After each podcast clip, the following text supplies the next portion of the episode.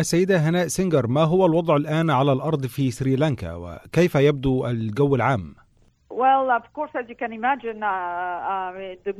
كما يمكنك أن تتصور بالطبع فإن الشعور العام هنا هو إحساس عظيم بالصدمة وبالخوف في نفس الوقت. هناك أكثر من 310 أشخاص ماتوا في يوم واحد وأكثر من 540 جريحاً. هي صدمة نفسية هائلة لبلد خرج للتو من ثلاثين عاما من حرب أهلية قبل عشر سنوات فقط.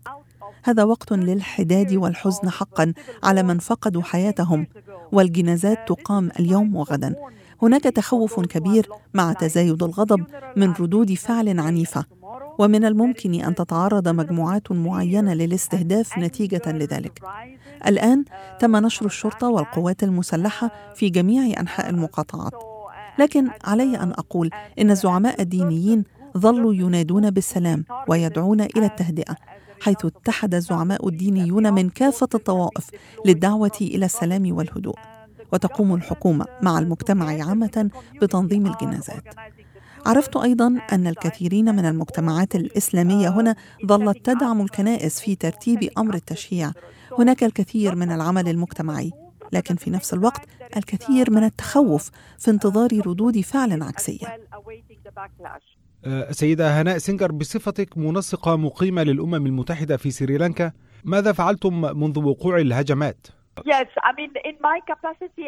بصفتي ممثلة للأمين العام قمت بمقابلة الرئيس ورئيس الوزراء والقائد الأعلى للجيش وقابلت الزعماء الدينيين لأنقل لهم تعازي الأمم المتحدة. تحدثت تحديدا مع الكاردينال وآمل أن أحضر بعض الجنازات إن سمح لنا الوضع بذلك. لكنني أعمل بشكل لصيق مع فريقي لمراقبة الوضع الأمني والسياسي عن كثب ولضمان أن فريق الأمم المتحدة القطري يعمل أيضا على تدابير الأمن بالنسبة للأمم المتحدة. ومن المهم للغاية أيضا إبقاء قيادة الأمم المتحدة في نيويورك وجنيف على اطلاع بالتطورات السياسية. وتقديم تحليلنا للوضع على الأرض وكذلك الاستماع لتحليل الوضع من جانبهم.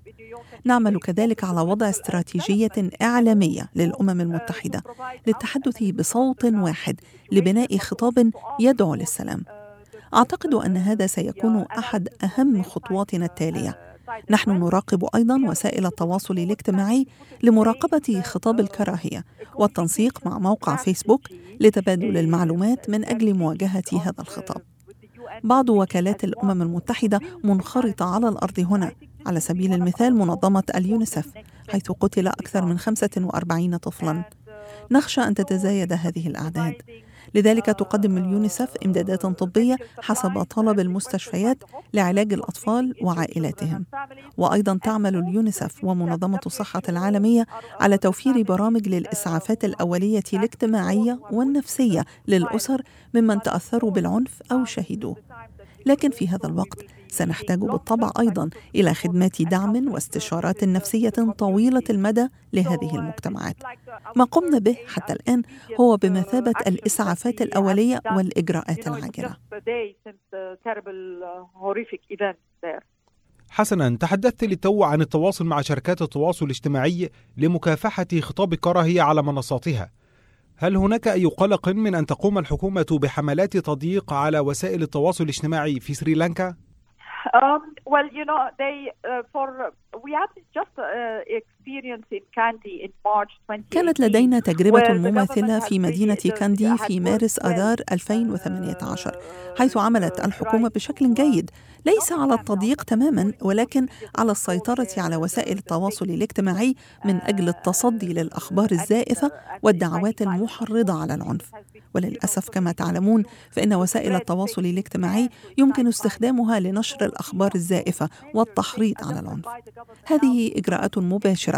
تبنتها الحكومة الآن للسيطرة على الوضع الحالي. هذه كانت وسيلتهم لمواجهة الأخبار الزائفة ومحاولات إثارة العنف في الوقت الحالي. ومن المتوقع أن تتم إعادة الخدمة خلال اليومين المقبلين. أنت قابلت قادة البلاد في أعقاب الهجمات. ما هي الرسالة التي نقلتيها إليهم نيابة عن الأمم المتحدة؟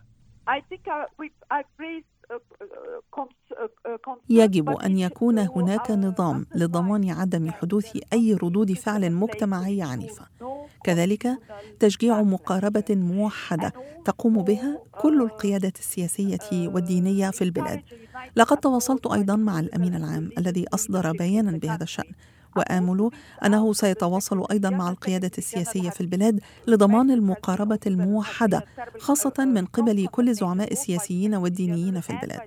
أنا سعيدة أيضا أن الرسالة العامة هي أنه كانت هناك إدانة قوية من كل من الأمين العام ومجلس الأمن لهذه الأعمال الإرهابية.